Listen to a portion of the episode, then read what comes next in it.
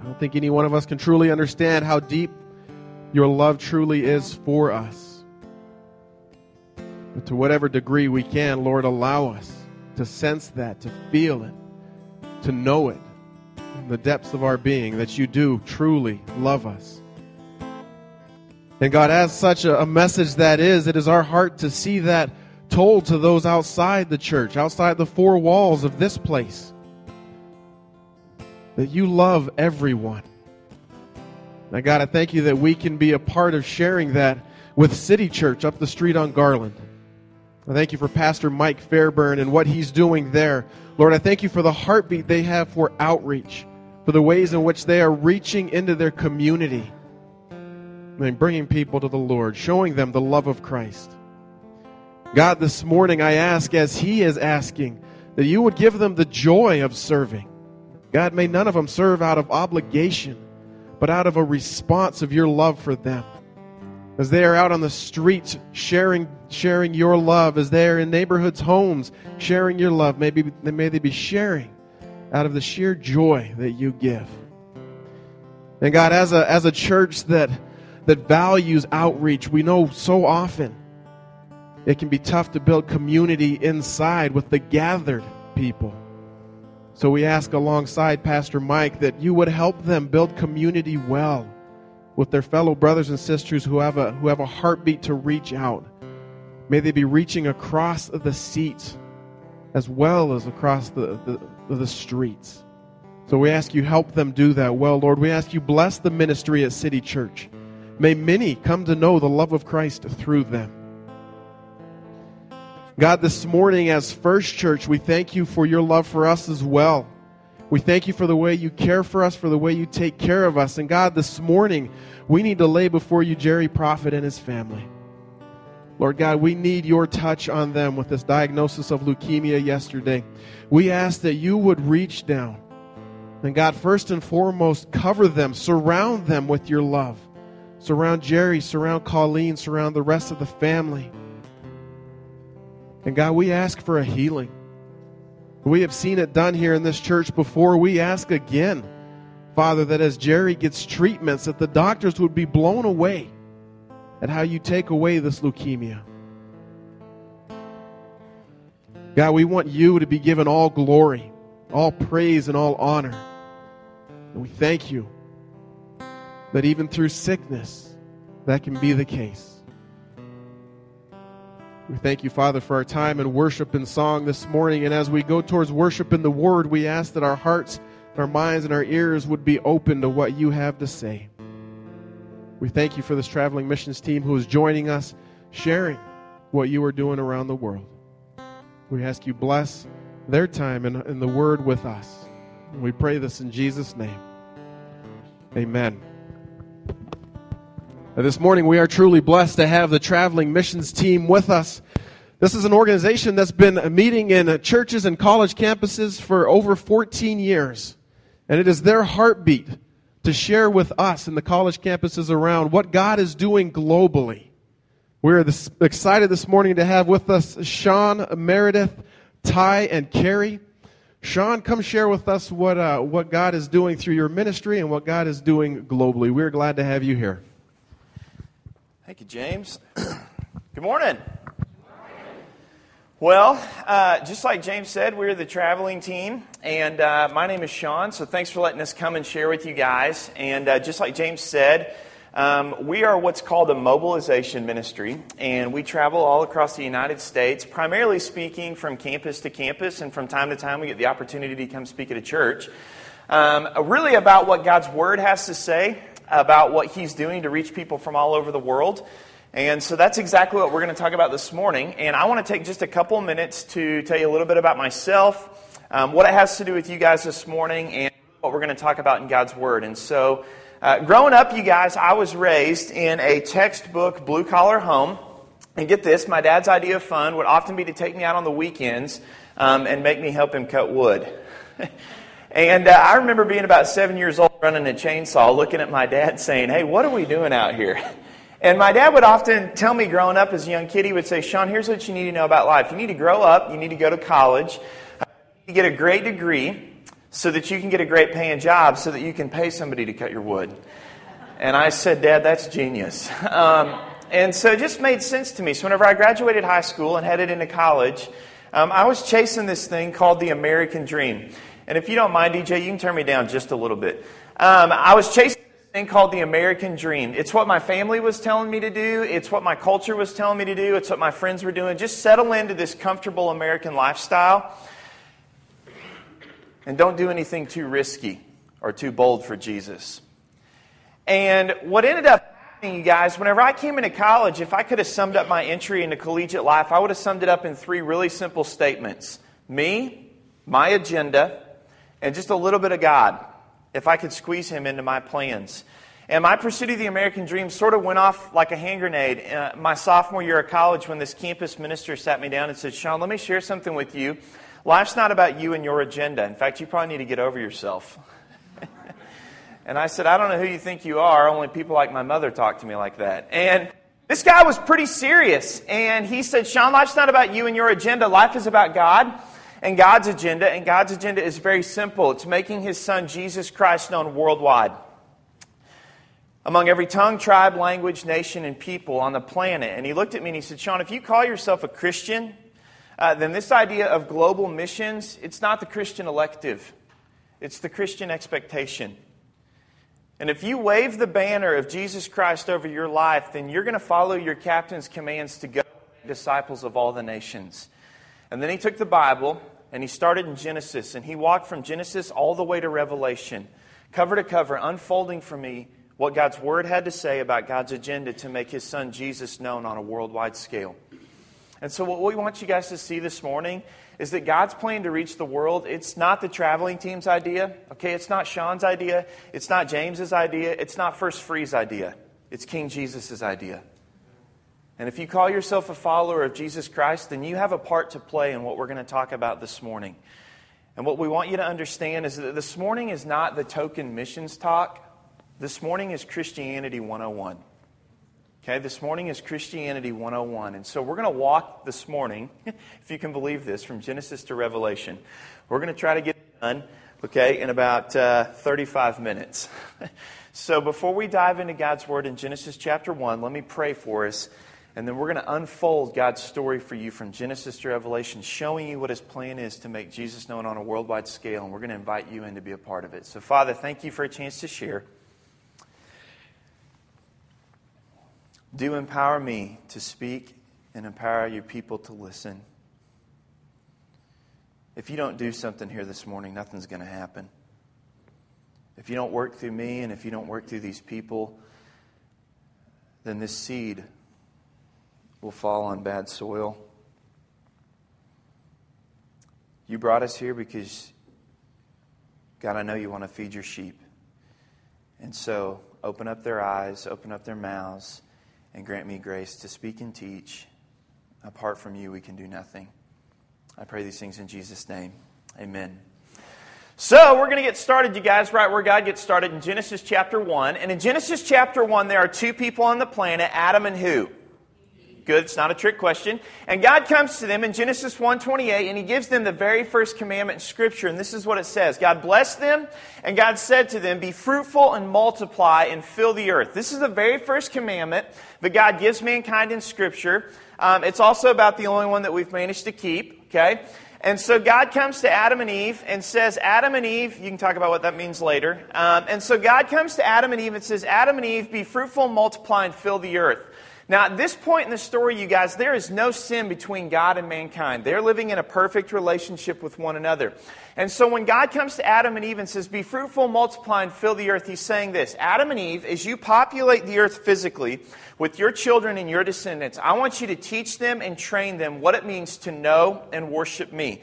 And as you teach and train your children what it means to know and worship me, and you fill the earth physically with your descendants, what you'll be doing is populating the earth spiritually full of people who know and worship me. That's what God wants is a planet full of people who know and worship him. But by the time we get to Genesis chapter 3, the Bible says that man sins and they sever their relationship with God. By the time we get to Genesis chapter 6, verse 5, the Bible says that every intention in mankind's heart was only set on evil all the time. Utter wickedness fills the earth, six chapters into the Bible. So in Genesis 7, God floods the earth. He basically hits the reset button and he starts over with the second family. And it says this God blessed Noah and his sons and said to them, Be fruitful, multiply, and do what? Fill the earth. Notice we're not even 10 chapters into the entire Bible, and twice already God has said, Fill the earth. Fill the earth. God's command is clear. But we also know at this point in the story that mankind is sinful, rebellious, and disobedient towards the living God. And so by the time we come to Genesis chapter 11, we come to this story called the Tower of Babel. And let me tell you what's going on 11 chapters in. It says this Now the whole earth uh, had one language and a common speech. So get this, you guys. No matter where you went on planet Earth, everybody was speaking one language English. and as men moved eastward, they found a plain. That's what historians think it was. And as men moved eastward, uh, they found a plain in Shinar and they settled there. And they said, Come, let us build for ourselves a city and a tower that reaches to the sky, uh, so that we might make a name for ourselves and not be scattered over the face of the whole earth. God said, Do what? fill the earth. God says, go. And mankind says, what? No. That's a good idea, God. We'll just stay right here. Just in case you missed it, this is direct disobedience towards the living God. Direct disobedience towards the living God. And so, what is God's response? God says go, mankind says no, and so God responds and says this. Next slide, Ty. Oh, I didn't have that slide in there. This is what the Lord does. Sorry about that. You guys were all, you were just waiting on the edge of your seats. This, there's this missing slide in there. The Lord confuses their language. He comes down, confuses their language, and he scatters them and he spreads them out, okay, all over the earth. And so mankind is speaking all of these different languages. They're spread out all over the earth. But the question is this what is God going to do? Okay, there it is. And the Lord said, Come, let us go down and confuse their language so that they will not understand each other. So the Lord scattered them there over the face of the whole earth, and they stopped building the tower. Now, before, everybody was speaking one language. What was it? English. Good. You guys are awake. That's excellent. English. Okay, now we go from one language uh, to multiple languages, and God spreads mankind out all over the earth. In fact, right here in Genesis 11, 7, 8, guys, this is actually where we get all of the known languages today. Okay, English, Spanish, Mandarin, French, rap, they all come from the Tower of Babel. And so the question is this What is God going to do to gather mankind back to himself? That's what he wants. Is a people gathered to himself who know him, praise him, worship him, and adore him. The Lord had said to Abram, Leave your country, leave your people, and leave your father's household, and go to the land that I will show you. God's going to pick one guy, a guy by the name of Abram. And he's going to use this one guy to start the gathering process. The Bible tells us that Abram is 75 years old when God interrupts his life, tells him to leave his land and his loved ones and go to a land that God will show him. Would you please, if you aren't offended by this, raise your hand if you are 75 years or older? Let me see them.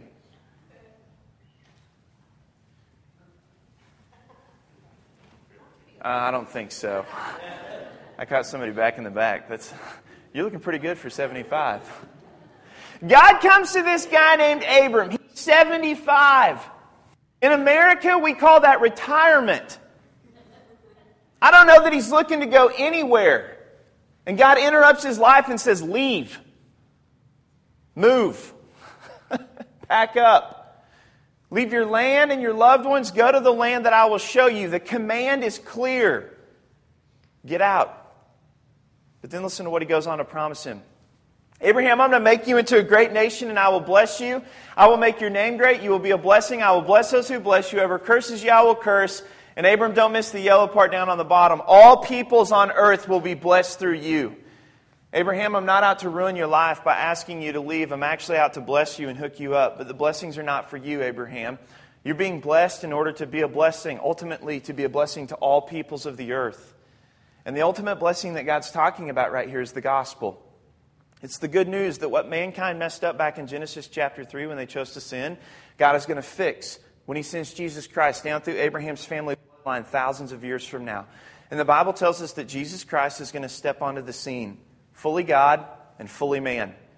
He's going to live the perfect, sinless life that none of us in this room, including myself, have ever got a shot at living. He's going to march to the cross and die the death that we deserve to die for our sins. He's going to live the life we could never live, die the death we deserve to die, buried in the grave. Three days later, God the Father is going to raise him from the dead, proving to the world that he's exactly who he said he was. And then God goes on to promise that whoever, whoever will turn away from their sins and put their faith and trust in who Jesus is and what he accomplished on the cross, God says, I will forgive you of your sins, wipe your slate clean, and give you life forever with me that blessing is eventually going to make its way to all peoples of the earth. And I want you guys to see how this promise continues through Abraham's family line. Abraham has a son named Isaac, and God says, Isaac, through your offspring, all nations on earth will be blessed. Isaac has a son named Jacob, and God says, Jacob, all peoples on earth will be blessed through you and your offspring. And so this is what we might kind of call like the first missionary family in and God's going to take this family, and with this family, He's going to set His agenda in motion for the rest of Scripture to start gathering all nations of the earth back to Himself. And we're going to look at several Old Testament and New Testament examples of God beginning to fulfill this promise that He made to Abraham. And the question we want to be asking is what is God doing to gather the nations back to Himself? The first Old Testament example that we're going to look at is the Ten Commandments. Why did God give the Ten Commandments to the nation of Israel? Listen to what Moses says Israel, observe them carefully, for this will show your wisdom and your understanding to who? The nations. When God gave the Ten Commandments to the nation of Israel, He said, Israel, obey them. Because as you obey them, you put my character on display for a watching world to see. When God gave the Ten Commandments to the nation of Israel, it was way bigger than just Israel, okay? There were global implications involved. When Israel was obedient, the world was watching, and the world got a glimpse of what God was like when Israel was obedient. We see it not only in the Ten Commandments. Raise your hand if you're familiar with the story of the parting of the Red Sea and the stopping of the River Jordan. Why did God part the Red Sea. If you ask the Israelites, they would say, so that we might be saved. 430 years of Egyptian oppression. God did it because He loved us. That's true. But listen to what Joshua says to the people of Israel, the children of Israel, when they enter into the promised land. For the Lord your God dried up the waters of the Jordan as the Lord your God did to the Red Sea why? So that all the peoples of the earth may know that the hand of the Lord is mighty. Israel, it wasn't just for you. I didn't save you just for you. I did it so that all the peoples of the earth might know that the hand of the Lord was mighty. You know, a couple weeks ago, um, we typically drive around in this uh, Dodge Caravan as we go from place to place to place. Any minivan owners in the room? Yeah. I'm not even a parent yet, and I've already got a minivan. Um, it's crazy. And so travel around typically in this Dodge Caravan. Uh, but from time to time, um, I'll do some flying as I travel and speak. And a couple weeks ago, Meredith and I flew from Seattle, Washington, um, over to Des Moines, Iowa to do a talk at another church there.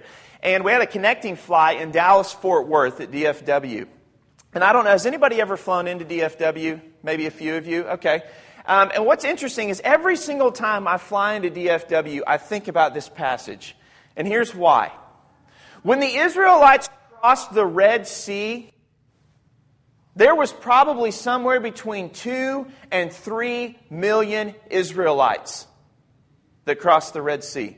You know, we read the Exodus like it's a 15 minute event a lot of times. We're like, they're in Egypt, they're out of Egypt. They're in Egypt, they're out of Egypt. They're in Egypt, they're out of Egypt.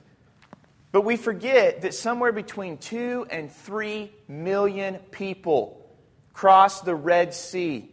Can you imagine the greater metro area of Dallas, Texas, two million people crossing a dry Mississippi River to go down to Florida and be snowbirds or something. I don't know. Can you imagine seeing something like that? If you, who was watching when the Israelites crossed the Red Sea? The world. We see God gather himself, not only examples like the Ten Commandments, the parting of the Red Sea and the River Jordan. Heard of the story of David and Goliath? Little guy defeats the nine foot killing machine, right? Listen to what David says to Goliath. This day I will strike you down, remove your head from you, give the dead bodies of the Philistines to the birds of the air and to the beasts of the earth. David's probably somewhere between 12 and 14 years old. Okay, he has just sprouted his first little armpit hair. Okay? Put that into context. And this is what he says to Goliath. I mean, I didn't grow up in church. You know, I heard this story from time to time whenever I went to church with elementary school friends, and the moral of the story went something like this Trust in the Lord, and He can defeat the giants in your life. Is that a true statement? You bet it is. But why did God allow this small little shepherd boy to slaughter this nine foot killing machine? Here's why.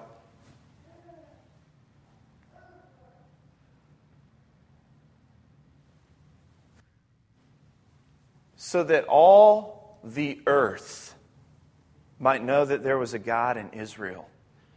The story, you guys, has very little to do with David and very little to do with Goliath. And it has everything to do with the God who is behind orchestrating the entire event.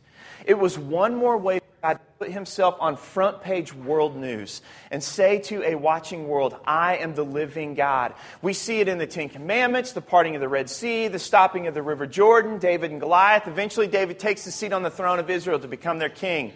And he has many sons, and one of his sons is named Solomon. And God comes to Solomon whenever he's very young and says, Solomon, ask me whatever you want, and it's yours. And Solomon says, Lord, give me what? You guys know? Give, give me wisdom. God grants him wisdom, but why? Here's why. And people of all nations came to hear the wisdom of Solomon and from all the kings of the earth who had heard of his great wisdom. When God gave King Solomon his wisdom, God knew that the nations would come knock on King Solomon's front door and they would say, Hey, King Solomon, we hear that you are the wisest person on the planet. We have traveled thousands of miles just to hear from you. The Queen of Sheba will travel over 1,200 miles from Yemen north to Jerusalem just to sit at his feet. This is pre airplane days. Okay, that's a long camel ride. Just to sit at his feet. And when the nations came to King Solomon's front doorstep and they tell us what is the beginning of wisdom, King Solomon would look them in the face and say, The beginning of wisdom is what? To fear God. Get on your face and worship the God who spoke the universe into existence. Let me illustrate what that might have looked like. Nothing universe. Did you see it? It was fast. Nothing, universe, like that. He just said it and it came into existence.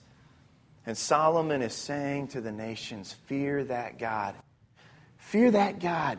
We see it, you guys, not only in the Ten Commandments, the parting of the Red Sea, the drying up of the River Jordan, David and Goliath, King Solomon and his wisdom.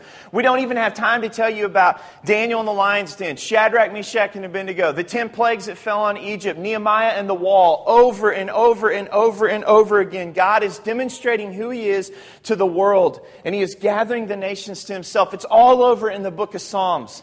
Uh, you guys are probably familiar with this. Psalm 46:10. I'll get it started and you see if you can't help me finish it. Be still and know that I am God. Be still and know that I am God.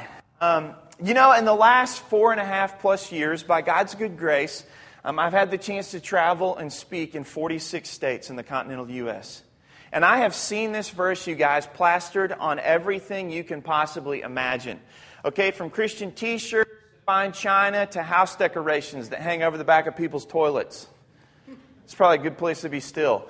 And it's interesting, as I have traveled over and over and over from place to place to place, you know, a couple semesters back, we were traveling through Wisconsin and we were speaking at this church. And we came in and there's this great big picture. My coworker took this picture with his phone and be still and know I'm God mist on the water, canoes down in the corner, peaceful, quiet, serene. Let me read for you. If you have your Bibles, open to Psalm 46:10. If you have your Bibles, open to Psalm 46:10.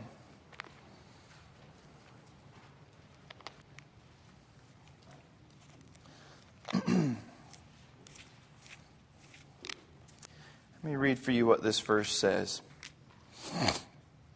Psalm 46:10 says, "Be still and know that I am God. I will be exalted among the nations," God says. "I will be exalted in the earth." Be still and know that I am God. I will be exalted among the nations. I will be exalted in the earth. I will be exalted among the nations. I will be exalted in the earth. God says, I will be exalted among the nations. I will be exalted in the earth. Who knew? That there was a part two? Who knew that there was a part two? That said this I will be exalted among the nations, God says. I will be exalted in the earth. Welcome to American Christianity, you guys. Part one, that makes me feel good. That kind of helps get me through the week. But part two, the part that demands some responsibility and some accountability for what it means to be a Christian and to exalt Jesus' name among the nations, maybe. I know it's hard truth, but we've got to hear it. Part one, yeah. Hang it over the fireplace, put it on the t shirt. Part two, that's the part that says, okay, now that you've sat still and you know who I am, go tell the world if it costs you your life. We see it not only in Psalm 46:10, Psalm 67, 1 and 2 says this May God be gracious to us, bless us, and make his face to shine upon us. You may have heard this passage in a benediction, right? May God be gracious to us bless us, make his face to shine upon us. Us, us, us, me, me, me. But the psalmist says, God be gracious to us and bless us, not so that we can hoard the blessings. Would you guys say that we're blessed in America? Oh, yeah. Yeah, we, we don't really even grasp how blessed we really are, right? I mean, it looks like all of you came dressed today, okay, so that's incredible. Um, we're blessed if you got clothes on your Okay? Uh, if you drank clean water this morning, you're blessed. If you have a college degree, you're blessed. The greatest blessing that God could give us isn't really a college education, clothes, or clean water. It's really the gospel. What we can never do to fix our sin problem, God did for us. And the psalmist says, God, we need your grace, and we want you to bless us. But it's not just for us. He goes on to say this so that your ways may be known on the earth, your salvation among what? God will bless us so that all the ends of the earth will fear him. Share a quick story with you guys. Um, I'm from Arkansas, so it's just great to be anywhere. Um, thanks for letting us. Um, we invented Walmart. You're welcome. Uh, and you know, down in the South, I don't. I, have been in the Northwest for a little bit now. Uh, spent a few days in Seattle, and so I know that things are a little bit different in the Northwest than they are down in the South. Um, down in the South, you get a lot of cultural Christianity, um, and uh, you know it's kind of the Bible Belt. And so, you know, down in the South, you guys, um, I don't know if there's a lot of Christian bookstores up in the Northwest, but down in the South, there are Christian bookstores everywhere. They're sort of a lot like Walmart or Target.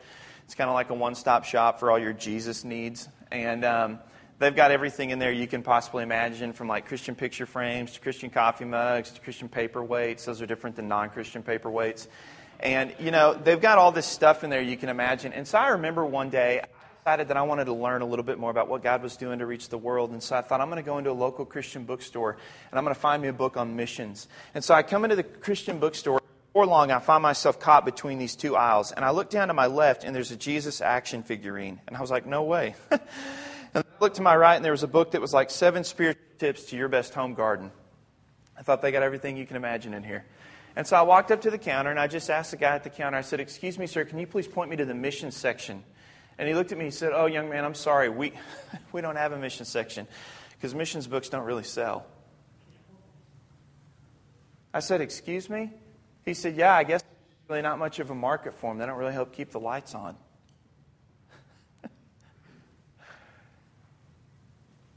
I said, Bro, are you aware of the fact that you have Dance Dance Praise in here?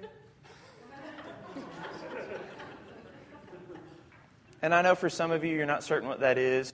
You can ask somebody later and they'll tell you. It's amazing, you guys, that from Genesis all the way to Revelation, from cover to cover, okay? 1,500 times, 1500, God mentions his plan to gather the nations back to himself. Over 1,500 times, from cover to cover. And yet, if you try to go find it in a Christian bookstore, it's special order.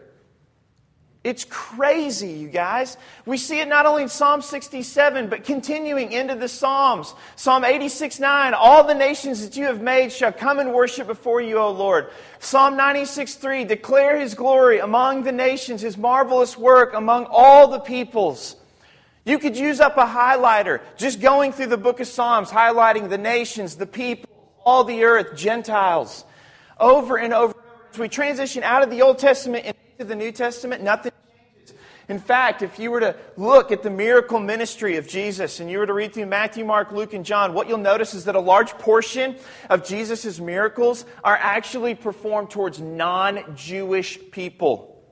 People from other nations, Gentiles. The Samaritan at the well in John 4, the centurion's servant healed in Matthew 8, the feeding of the 4,000 Gentiles.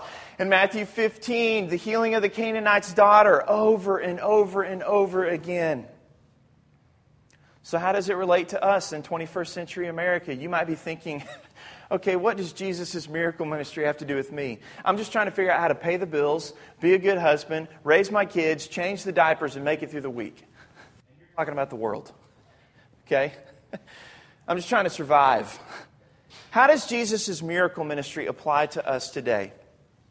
Well, if we were to take these verses and apply them to us today, what we would notice is that if Jesus were to step into your community today, and he were to start his public miracle ministry and he were to start performing miracles, what we learn based upon these texts is that a large majority of his miracles would actually be performed towards the internationals in this community,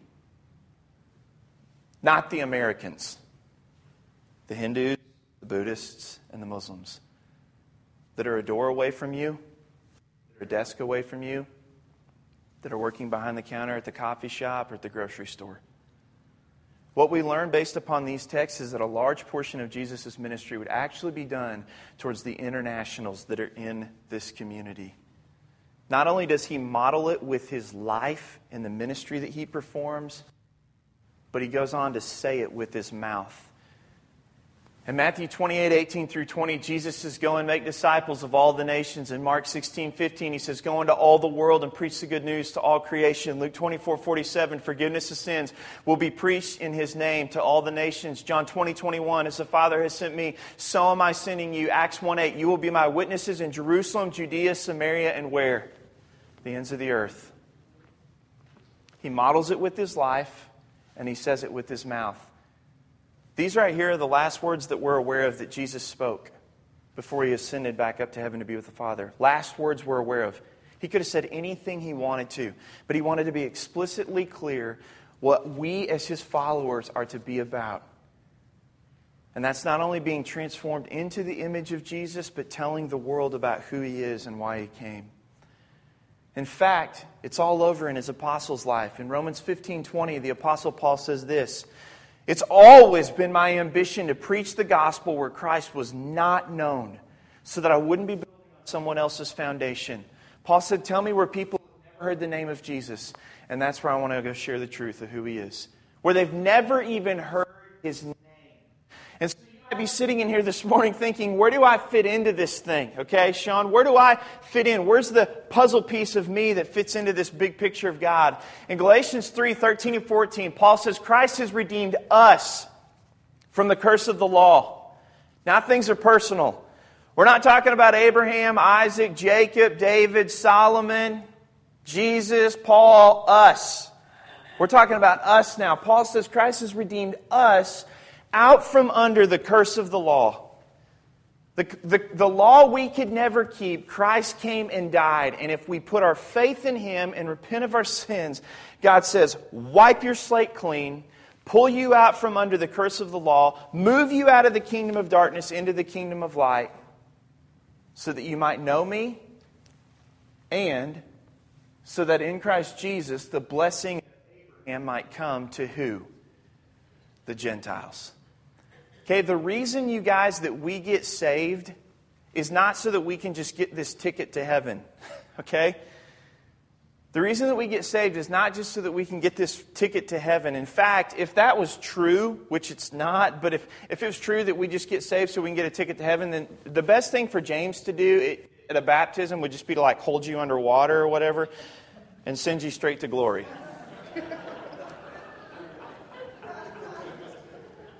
But that's not it. The reason God saves us is so that we might know Him, so that we might be still, know that He is God, and make our life ambition about exalting His name among the nations. The gospel came to us because it's on its way to someone else. A neighbor away, a coworker away, a family member away, a state away, ultimately to the ends of the earth. And the reason that we know that is because in Revelation 7 9, John, one of Jesus' closest followers, gets a vision into heaven and he says this After this I looked, John gets a vision into heaven and he says, After this I looked, and there before me was this great multitude that no one could count John gets a vision up into heaven and he says, There's so many people, I can't even put a number on it. But what I know is this that there were people from every nation, every tribe, every people, and every language standing before the throne and in front of the Lamb. Heaven's going to be like a multicultural Jesus party. Yeah, that's right. Some of you aren't sure if you're excited about that. Oh, cool. Neat. That's really neat. Multicultural Jesus party. You know, a lot of us, I think sometimes we sort of think that when we think about heaven, we think heaven's just going to be sort of like you know, full of just like white middle class Americans singing Chris Tomlin songs forever.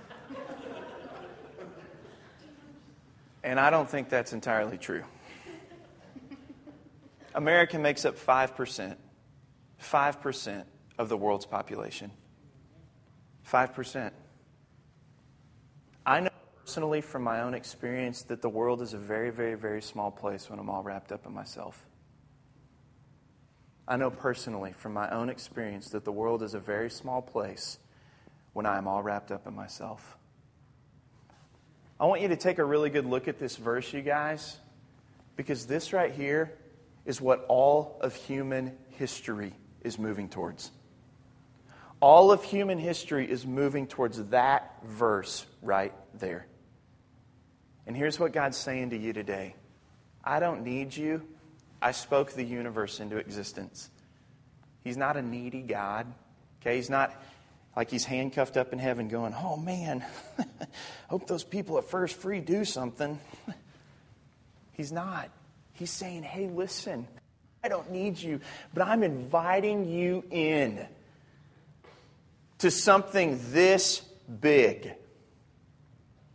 Unfortunately, this isn't what planet Earth looks like. There aren't people from every tongue, tribe, and nation who know and worship Jesus.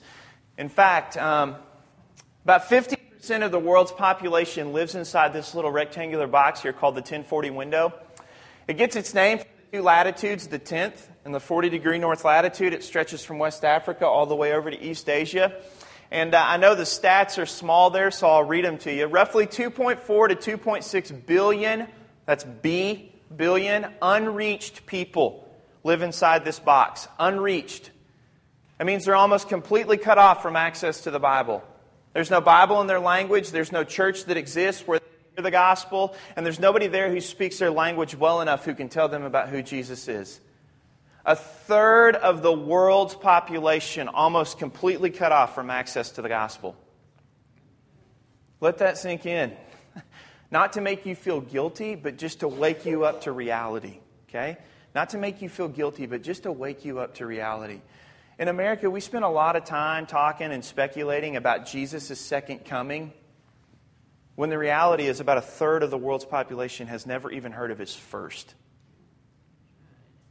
I spent a summer in India in 2006, and I stood face to face with Hindu college students who had never even heard the name of Jesus, let alone what he did. They didn't even know who he was. You ever heard of Jesus? Is that my neighbor? No, no, that's the Son of God. They've never even heard his name. And so, what God's saying to you guys here at First Free is this Do you want to be a part of reaching that box? through praying, through giving, through going, through welcoming the internationals that are in your community that come from that box, and through getting yourself educated on what's going on in the world. Okay? God's saying, Do you want to be a part of something that big? Do you want to be a part of something that grand? And at the end of your life, when the last drop of sand falls through the hourglass, and you stand before your Maker, will you be able to say, man, Lord, I leveraged all of my time, my talents, my resources, and my passions towards joining you and reaching that box. And to hear from your master, well done, good and faithful servant. John Piper, you guys may have heard of him. He's a pretty famous preacher in Minneapolis, Minnesota, says this If we as a church are disobedient, it is not ultimately the cause of God and the cause of world missions that will lose.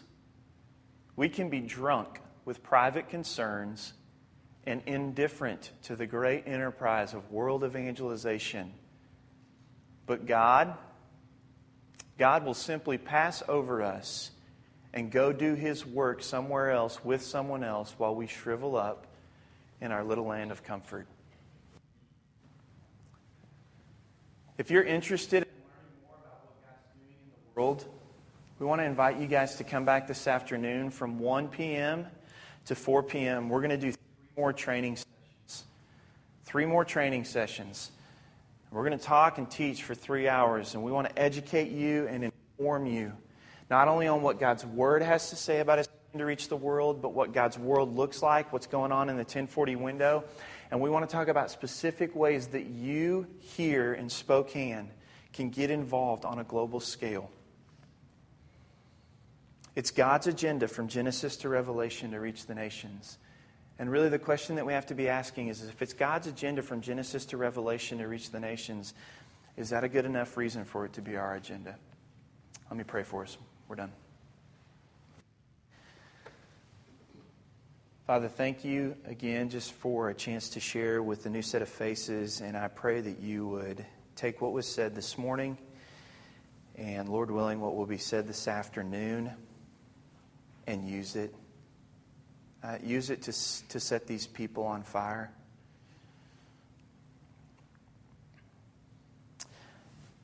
As we stand in a Methodist church,